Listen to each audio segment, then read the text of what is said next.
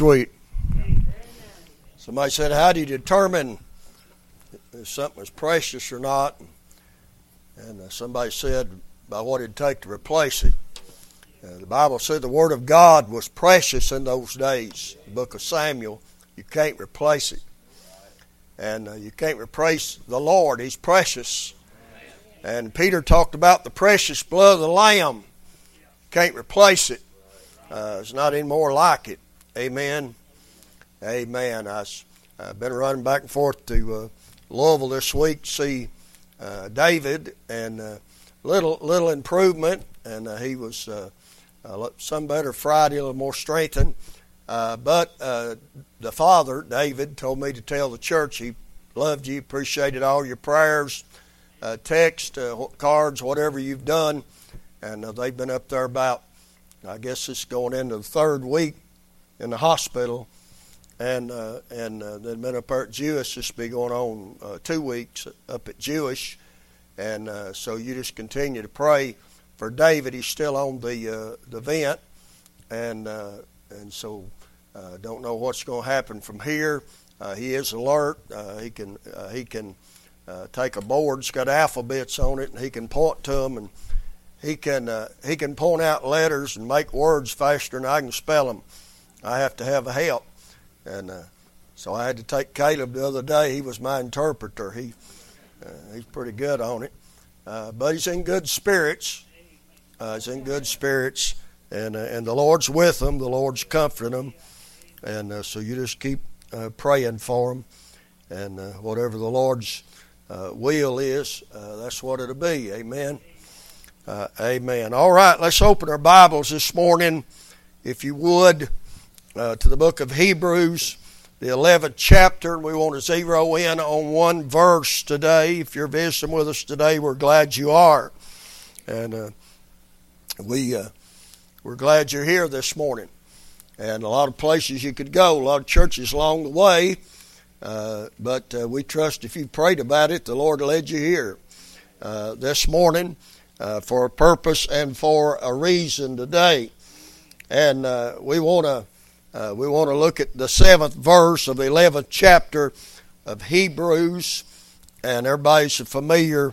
If you've been saved long, you're a Bible reader, been attending church, listen, preaching, going to Sunday school, you're familiar with the 11th chapter of the book of Hebrews. We call it the Hall of Faith.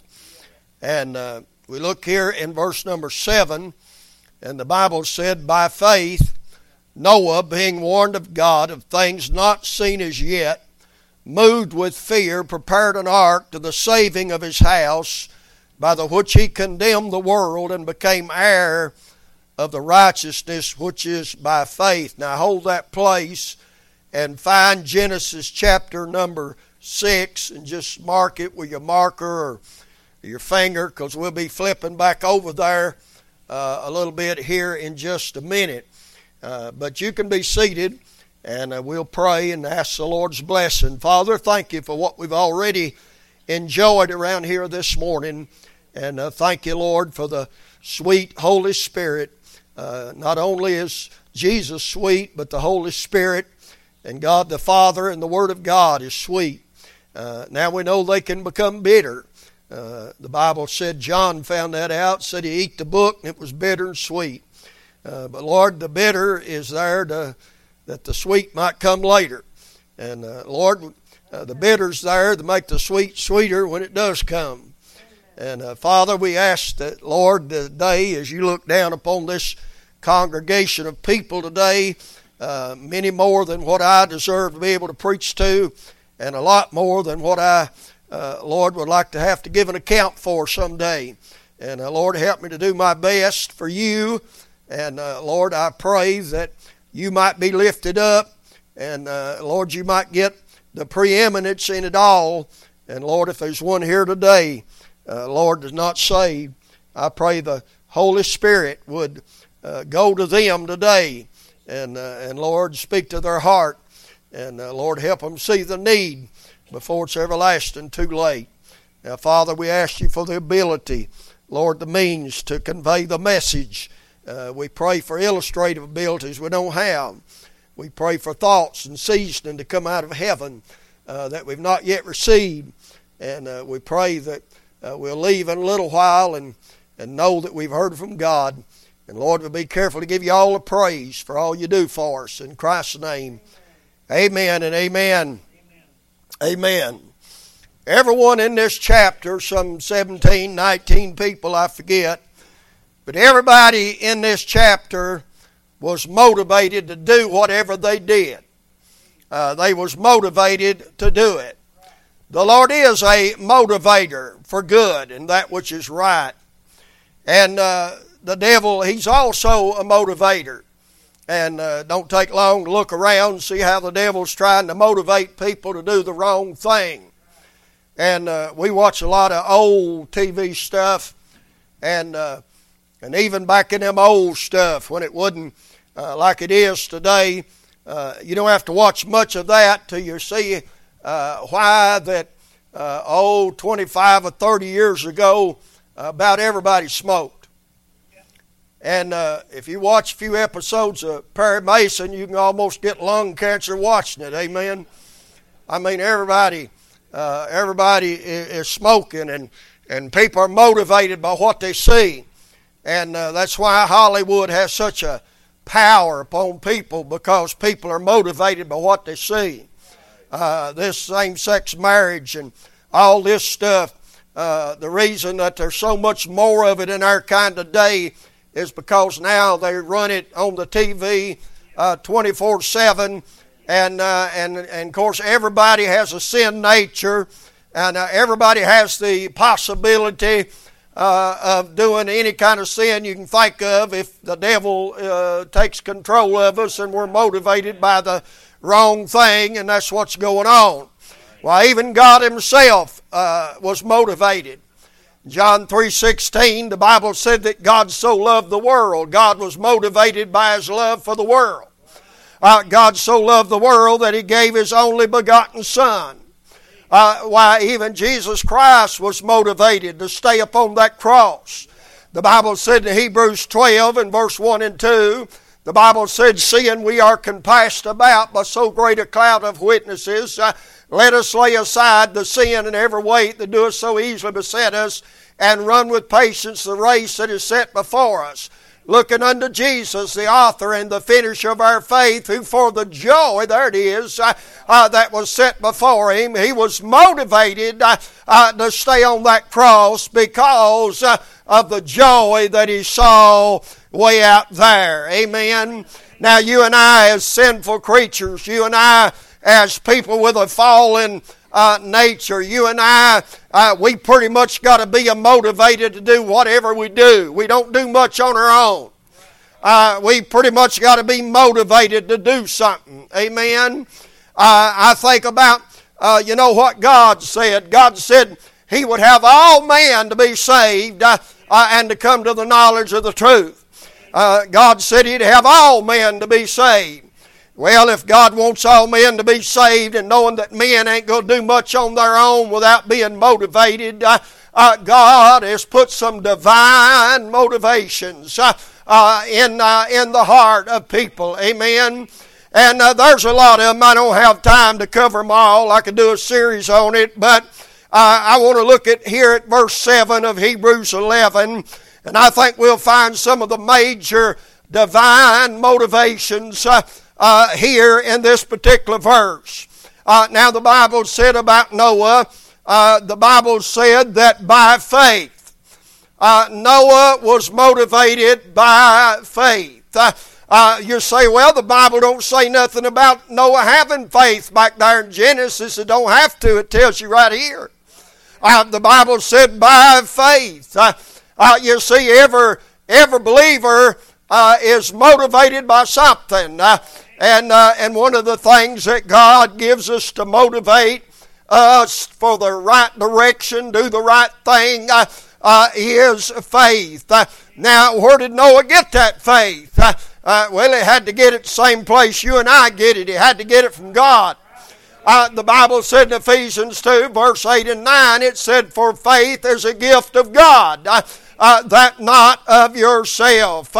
And so Noah was gifted of God to have divine faith given unto him. And it was that faith that motivated Noah to do what he did.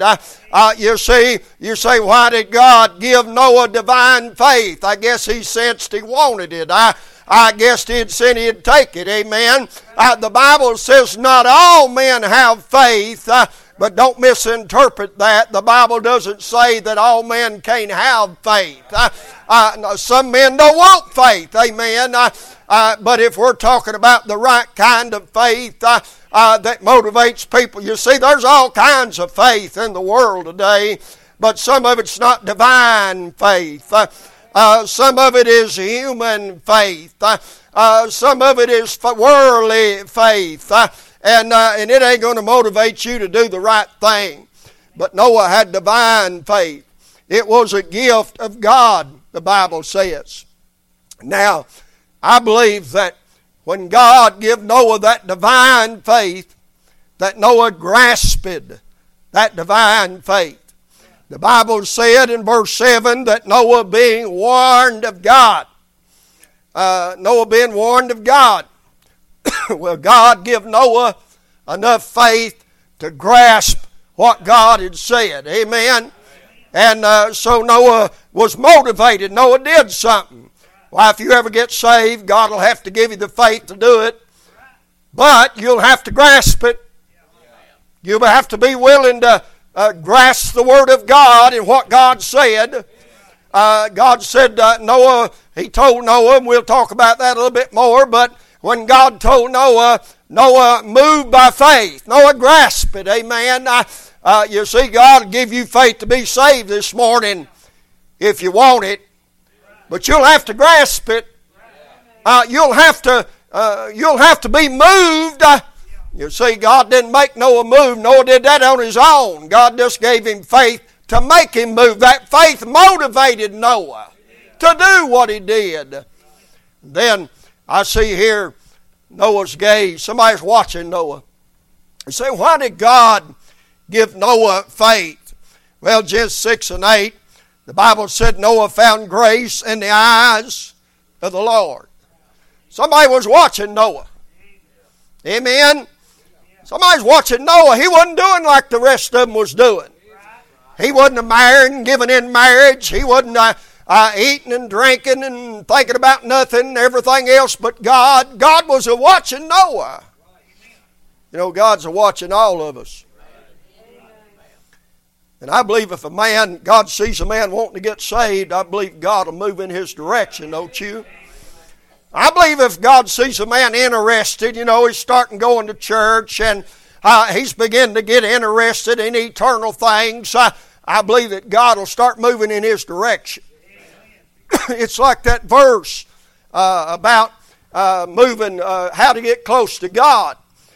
You move toward God, God will move toward you in the book of James. Amen. And so Noah is motivated. What was God watching? Well, the Bible said that Noah walked with God.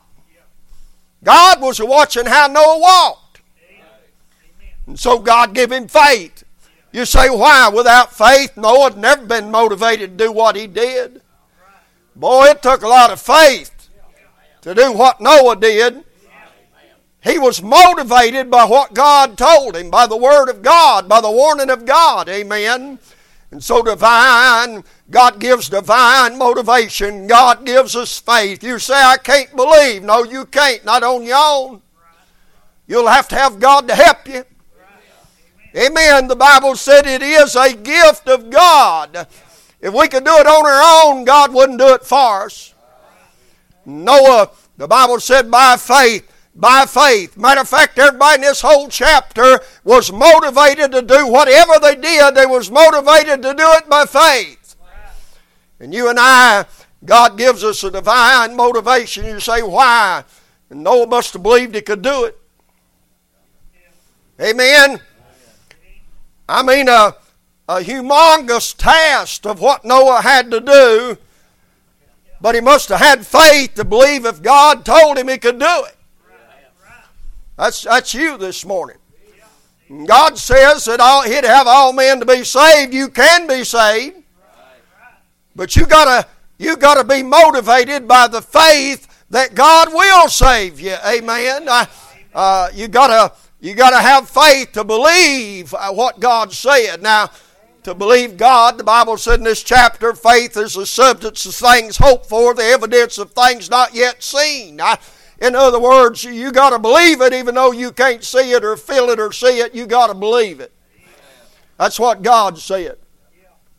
So when we look at this chapter, we see that Noah, God has given Noah a motivation of faith. Then I notice this. The Bible said not only by faith Noah being warned of God of things not seen as yet, that Noah moved with fear. Did you know that not only is faith, as we see in chapter 6 and verse 8, Noah found grace in the eyes of the Lord. Noah walked with God. God seen Noah, and so God give Noah faith.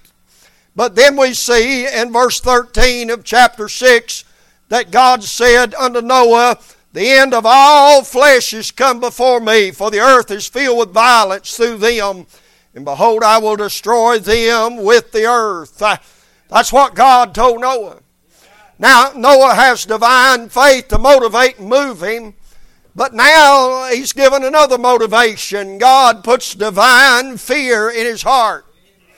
What is it that motivated him? It was fear and faith that motivated Noah. Amen. You see, there is a fear that's not of God. There is a spirit of fear that didn't come from God. The Bible said in 1 Timothy 1:7, God hath not given us the spirit of fear, but of power and love and of a sound mind. But there is a divine fear that God puts in our heart, what for? To motivate us to do what we need to do and to go in the right direction. Amen.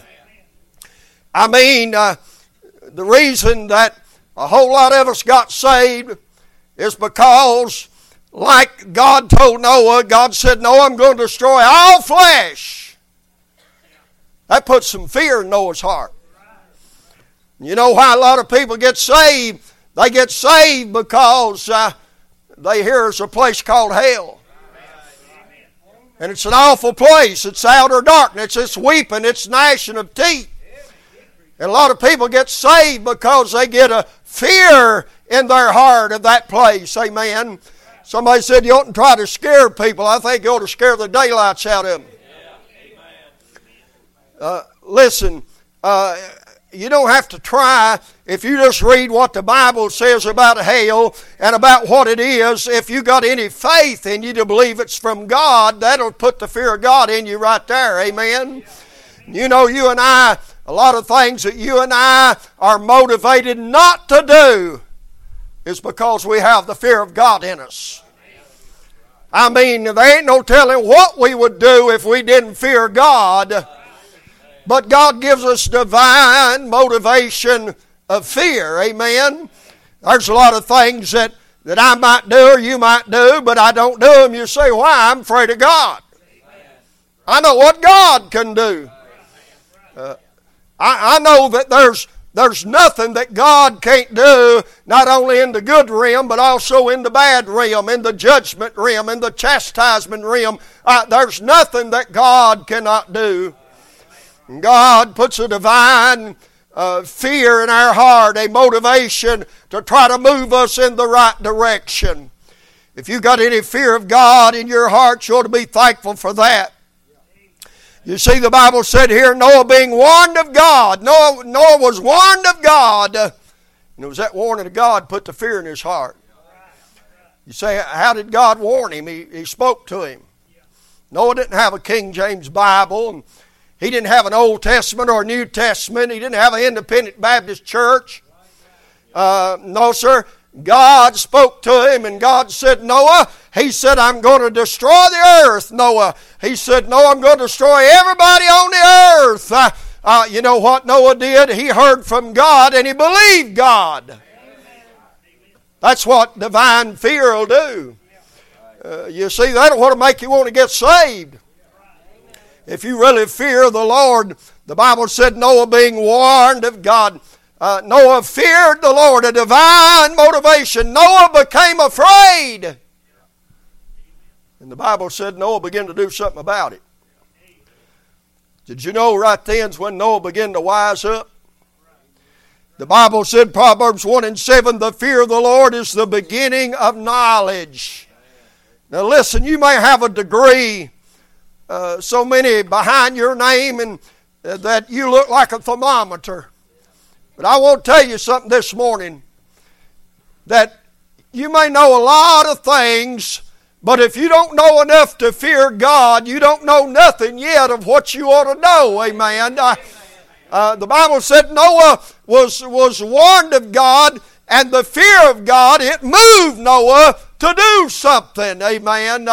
Listen, boy, I wish we'd get the fear of God back in our churches, back in the preaching, back in the pews, back in our life. I wish we could get the fear of God. You say, what do you mean? I mean to be afraid to not do what God has directed us and told us to do. Amen. I know Romans 3 said there's no fear of God before their eyes. That's talking about the lost world. That's talking about the old Adamic nature of man. He has no fear of God.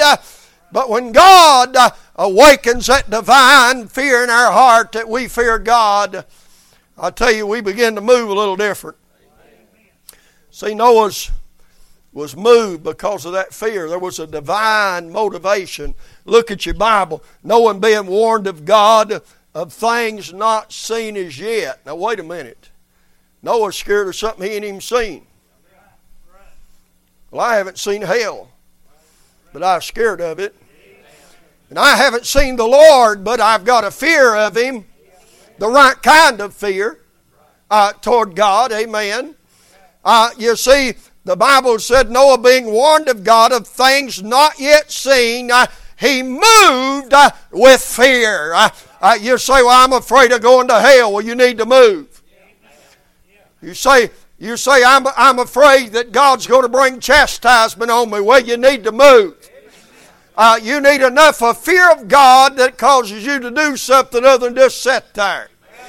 The Bible said God gives divine motivation because God knows how stubborn we are, how stiff-necked we are, and God gives us a little help to try to get us to go in the right direction. Amen. There was divine faith and divine fear. But I see something else here.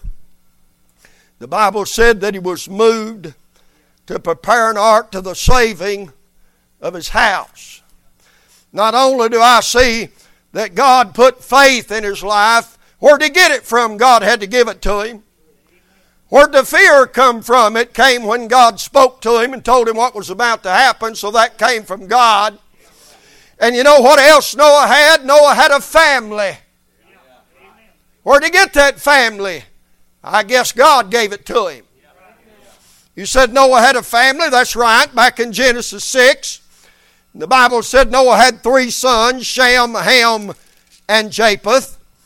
And then those sons, they married. And on over in chapter 7 and verse 13, it said that there was Noah, Shem, Ham, Japheth, the sons of Noah, Noah's wife, and the three wives of his son was with them. And so Noah had a family. Boy, God is, you cannot comprehend the wisdom of God. Just the plan of salvation alone. Who would have ever thought of that? Nobody but God. Only God could have thought of that. The world's wisdom is nothing compared with the wisdom of God. Why you think about the universe and how God set it up. You think about your body and all the parts in it and how God put it together. You're talking about the wisdom of God. Amen. The Bible said that it's greater than the foolishness of man. But where did Noah get that family? God gave it to him. You know what God gives us? And we don't see this as much in our kind of day. You say, why? Because we're living a day that people are without natural affection. I mean, 100 years ago, women loved their baby. Children loved their parents. Husbands loved their wives. Wives loved their husband. It was kind of a thing that's just the way it was. That was normal, amen. But the Bible said in these days that you and I are living in these perilous times that we've come down to live in, it said that they would be without natural affection. It's not natural for a woman to want to abort her baby. That's unnatural affection. And if you read the Bible, I've been reading it through. I hope you've been reading it through. But if you read the Bible, you'll find out over and over again that God said that Israel will have to be cleansed from the innocent blood. In other words, innocent bloodshed. You think about America, why it's soaking, drenched, dripping with the blood, innocent blood of aborted babies and murdered children and other things. No, don't you think for a minute we're going to get by with it. We've got war coming. We've got this land has to pay for the innocent blood. I don't know when it'll be. It might be this year. It might be next year. But you mark it down. One of these days, this country is going to have to pay for the innocent blood that it shed. And we look here at Noah, and Noah loved his family. You know, one of the great motivations that God has given to people to try to get them to heaven is a love for their family. Amen. You know why? That if you did, that you got up this morning, maybe you'd worked all week, maybe worked into the night, but you got up this morning and your body and everything in you said don't come today, but you heard that little boy running down the hall, that little girl in the bedroom, you heard that family, and because of the love for that family, that divine motivation moved you to get up and to get them ready and to get them in the car and get them down to the house of God. Amen. Listen, you and I have a responsibility toward our family to do all that we can to make sure that they get in the ark or to make sure that they go to heaven. Amen. Noah moved because of his faith and because of his fear, but maybe one of the greater things that moved Noah was his family. Amen. Noah wanted his family saved. Well, if you've ever done any personal work, I've been doing personal work for 43 years or more, 45, and a lot of times you get to dealing with somebody. I remember going out to a house right beside Gethsemane Baptist Church, and I went out there to see the man that lived there, and I went in, we sat down and talked a while, and he told me war stories and army stories, and we talked for a while, and we began to talk about the Lord. He wasn't much interested, and I said, I tell you what, I said, you know, there's a lot of them didn't make it back from the war, wouldn't it? And he said, yes, lots of them. And I said, I bet you had a praying mother, didn't you? And he teared up immediately, and he said, yes, I had a mother that prayed for me every day. And I said, I bet you that before she left this world, I bet she said she wanted to meet you in heaven, didn't he? And he teared up even more, and he said, yes. And I said, I bet you told her you would, wouldn't you? And he said, yes. You say, what was you doing when nothing else would work? I brought up an old gray-haired mama that loved him. I drug him to church, prayed for him. I told him about Jesus. And when nothing else would move him, that moved him. He didn't get saved that day, but about a month later, I'm sitting in my house and I heard a horn blow. And I looked out, and there was a car out in the driveway, and I walked out there, and when he rolled down the window, I seen who it was, and he was sitting there, and he said, I just had to come tell you. He said, ever since you was at the house, he said, I couldn't get away from that. And he said, I got to looking for revivals, and I found a revival, and I went to that revival every night, and I just wanted you to know I got saved. You say, what did that? That was that divine motivation by the mother that wanted to see her son in heaven, amen. I'll tell you, listen, if you love your family, I come by that boys club out there the other day, yesterday, and I bet there's 100 cars out there playing ball, you know, doing all that. I come by this morning, there's probably that many there again this morning, and there's already edit at 9 o'clock. Let me tell you something. You better have a love for your family to get them somewhere besides a ball game. Amen.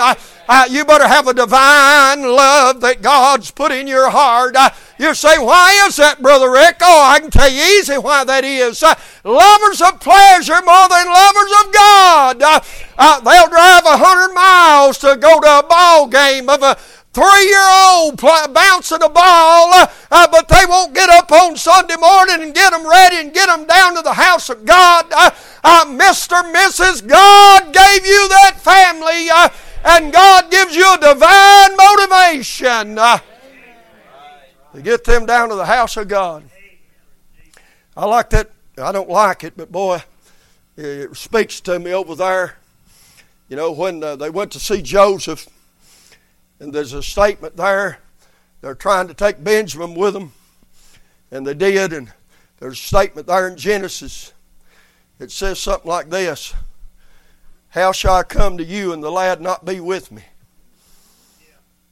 And boy, I read that years ago. That spoke to my heart. One day you're going to have to stand before God, and God's going to say, where's your boy at? Where's your girl at? How did you come here and the lad not be with you?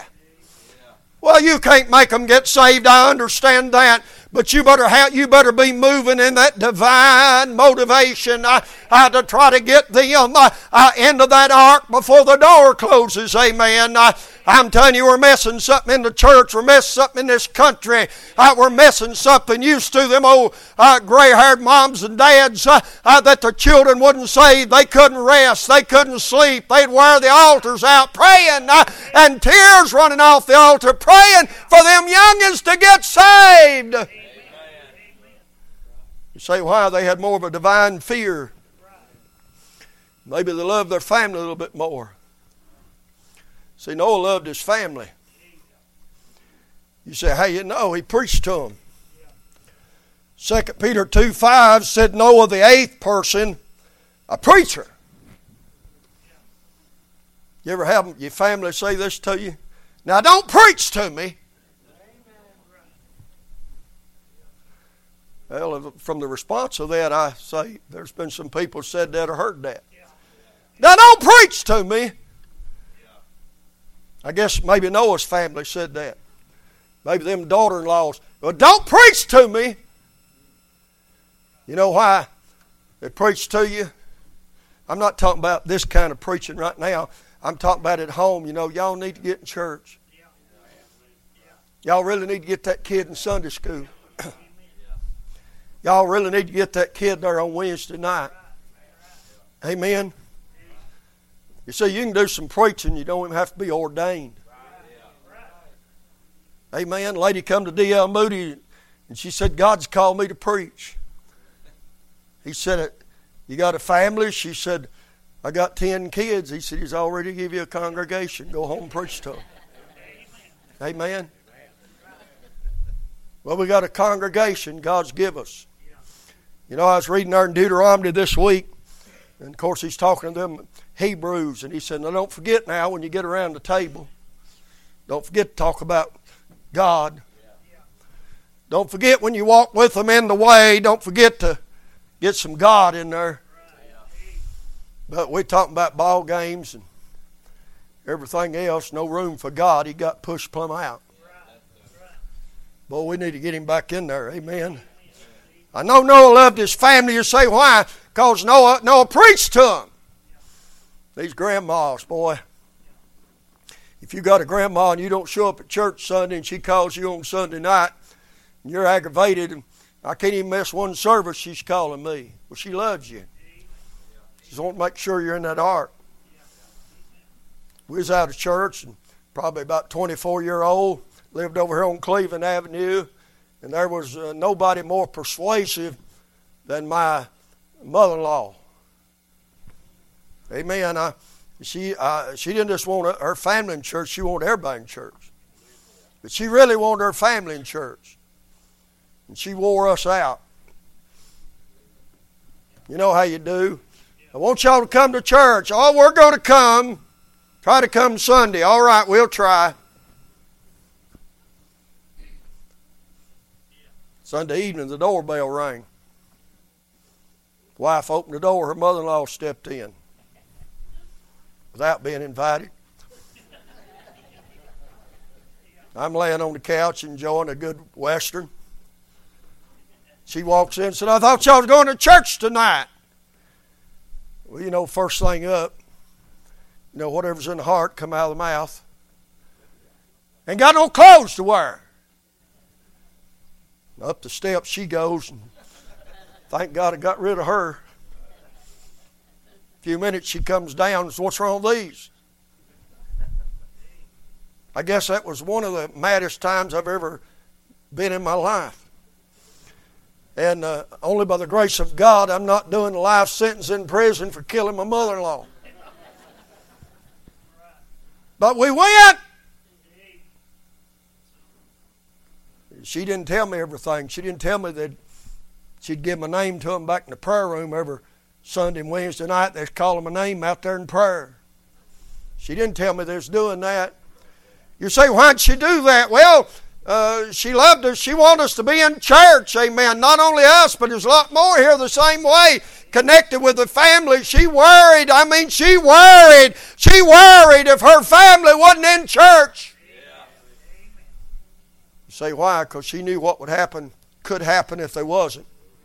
Probably would. Divine motivation. Noah, he preached to them, his family. Noah prayed. See, how you know Noah prayed? You think he could do a task like he had to do without praying about it? No, Noah prayed. And I think Noah prayed for Shem, Ham, and Japheth. Prayed about their future wives. Do you pray about your children, who they're going to marry? You need to. Amen. You need to pray that God will give them good wives. Don't wait till they get 25 and they start courting a little bit. I'll start when they're walking around, amen. Start then praying that God will give them a good helpmate, good husband, good wife, amen. Now Noah prayed. You see, people motivated by faith, they pray. You take Job. He was a perfect upright man, one that feared God and eschewed evil. And the Bible said that Job, that he made sacrifices and he prayed for his children. And the Bible said in verse 5, he did this continually. You say, look how that turned out. Yeah, but I don't think Job's sitting around saying, man, I wish I'd have prayed for him. Man, I wished I hadn't wasted time praying for him, making sacrifices for him. No, Job made it pretty good, didn't he? I think through all that prayer that God conditioned Job that he could get down and he could say, the Lord giveth and the Lord taketh away. Blessed be the name of the Lord. Amen. And God gave him some more, didn't he? Amen. I know it wasn't them that he took away, but God gave him some more. Why, listen, why even a lost, wicked sinner down in hell is motivated to ask prayer. I've got five brethren, send someone, I pray thee, Father Abraham, I've got five brethren, send someone to testify to them, lest they come into this place. See, God put a divine... You'll do things for your family that you won't do for anybody else. Amen. I mean, if you got the right kind of love relationship, I mean, you'll drive it so many miles. I mean, you'll go, you'll do. Well, I think about brother and sister Richie up there, and they're up there day and night if needed. They're up there in all kinds of conditions. You say, why are they doing that? That boy laying in that bed. Yeah. What moved them to go up there? What moves them to sacrifice like that? The family. Amen. God knew what he was doing when he said, a man shall cleave unto his wife, and they'll be one. God knew what he was doing when he put that family thing together. I tell you, there's more people get saved. There'll be more people in heaven because of family maybe than any other reason. They want to go where they know their saved grandmother went. They want to go where their whatever. You see, I live for God. I prayed for my children. I carried them to church, and they don't go. It ain't over yet. Amen. I mean, I've watched people over the years have parents just like that, and they never darken the door of a church. But after the mother's gone or the daddy's gone, they start showing up. Get saved, start serving God. You say, what is that? That's a lot of prayers back then that got answered now. You keep on praying. You know what love will do? That divine motivation with your family, you know what that'll do? That'll make you persevere. Think about it. Noah worked on that ark for 100 years or more. Noah worked on that ark. What made him get up? What made him go every day? What was it? It was love for his family. What makes you go to that old factory every day for 35 years? What makes you stand on that concrete? I watch the clock, watch the minutes drag on. What is it? It's love for that family. You've got to provide for. You've got to put food on the table for. Persevere, you'll keep at it. I don't guess there's anybody in here that ain't had a thought about dropping out of church or quitting church. You know why you didn't? Persevering, you know why? You look around and see them youngins. I look at these grandkids. Well, what would they think if Grandpa messed up, quit, got out of church? After listening to me preach as they grow up, what would they think? Sometimes it's hard to go on. But sometimes you go on because of your family. Noah was saying, I can't quit. I can't quit because what I'm working on is the means of my family getting saved. Can't quit. The Bible said in verse 7, Noah prepared an ark. You got something ready, didn't he? Let me give you one more real quick. The Bible says not only does God give divine faith to motivate us, not only does God give divine fear to motivate us, not only does God give us a family that comes from the hand of God to motivate us, but God gives us an unknown future to motivate us.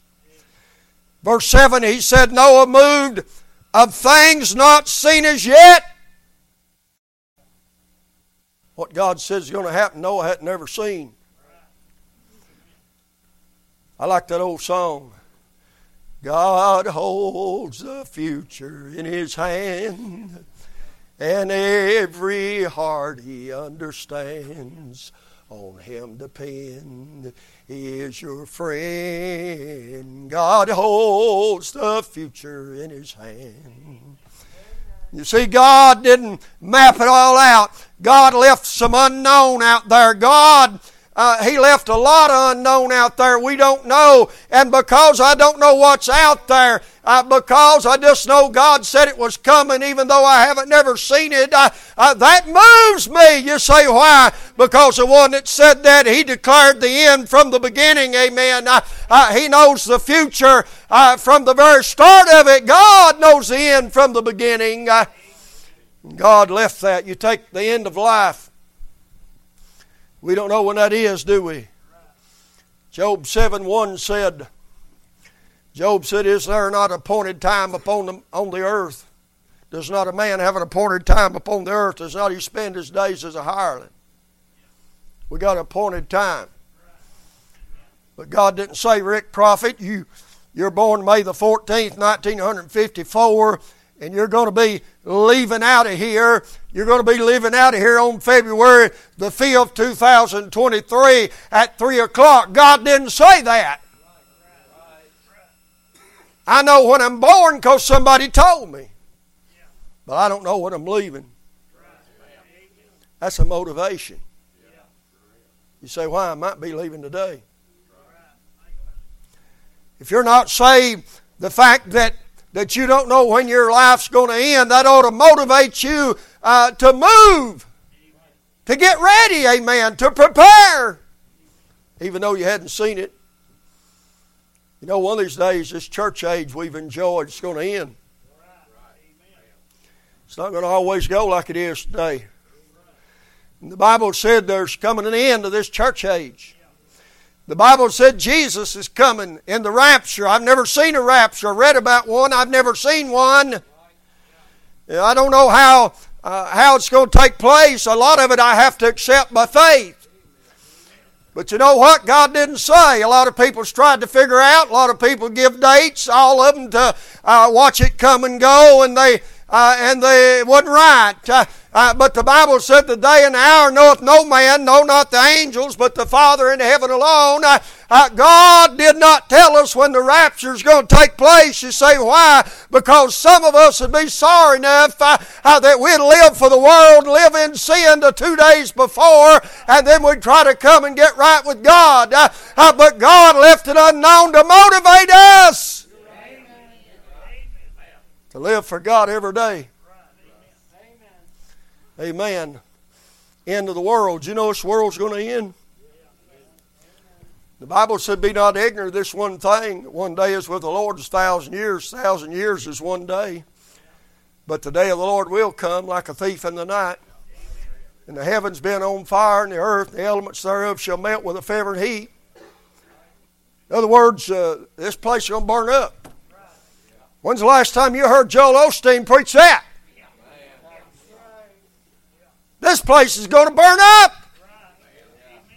The Bible said that the elements were going to melt thereof. But notice the next verse. Motivation. Seeing that all these things shall be dissolved, what manner of person ought you to be in all holy and godly conversation? So that's a motivation to live right and live for God. Amen. You see, God loves us, and He proved that at Calvary. And God does everything He can. You know, we try to motivate our children, motivate each other for good. Some people motivate them for evil. But if you're saved and know the Lord, you try to motivate your children for good. Well, God's a better father than any of us.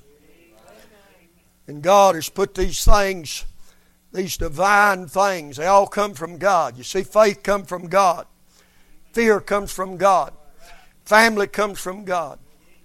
Future comes from God. God holds the future in His hands. So the Lord's, He's trying to get us all to do something today.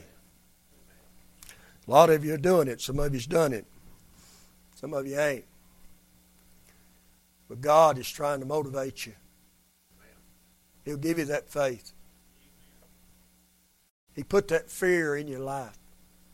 He made you love that family. Put that love in your heart for your family. And He give you a book that tells you about that future. Now let me close with this. Not only the end of the world, but this book tells about a wonderful place, doesn't it? And God motivates us by the conditions of that place to make us want to go there. And it's like the old illustration, you know, of the little lamb. They can't get the older sheep. They can't get them to come across the little brook. So they take the little sheep and set it on the other side. It sits over there. Bye, bye. Then the others just come, you know, they just come. So sometimes the Lord takes those we love and He puts them on the other side. David said, I can't bring them back, but I can go be where they are. Motivation. Father, I thank You this morning for the thought. I thank You for the word. I thank You for the truth. And Lord, You're speaking.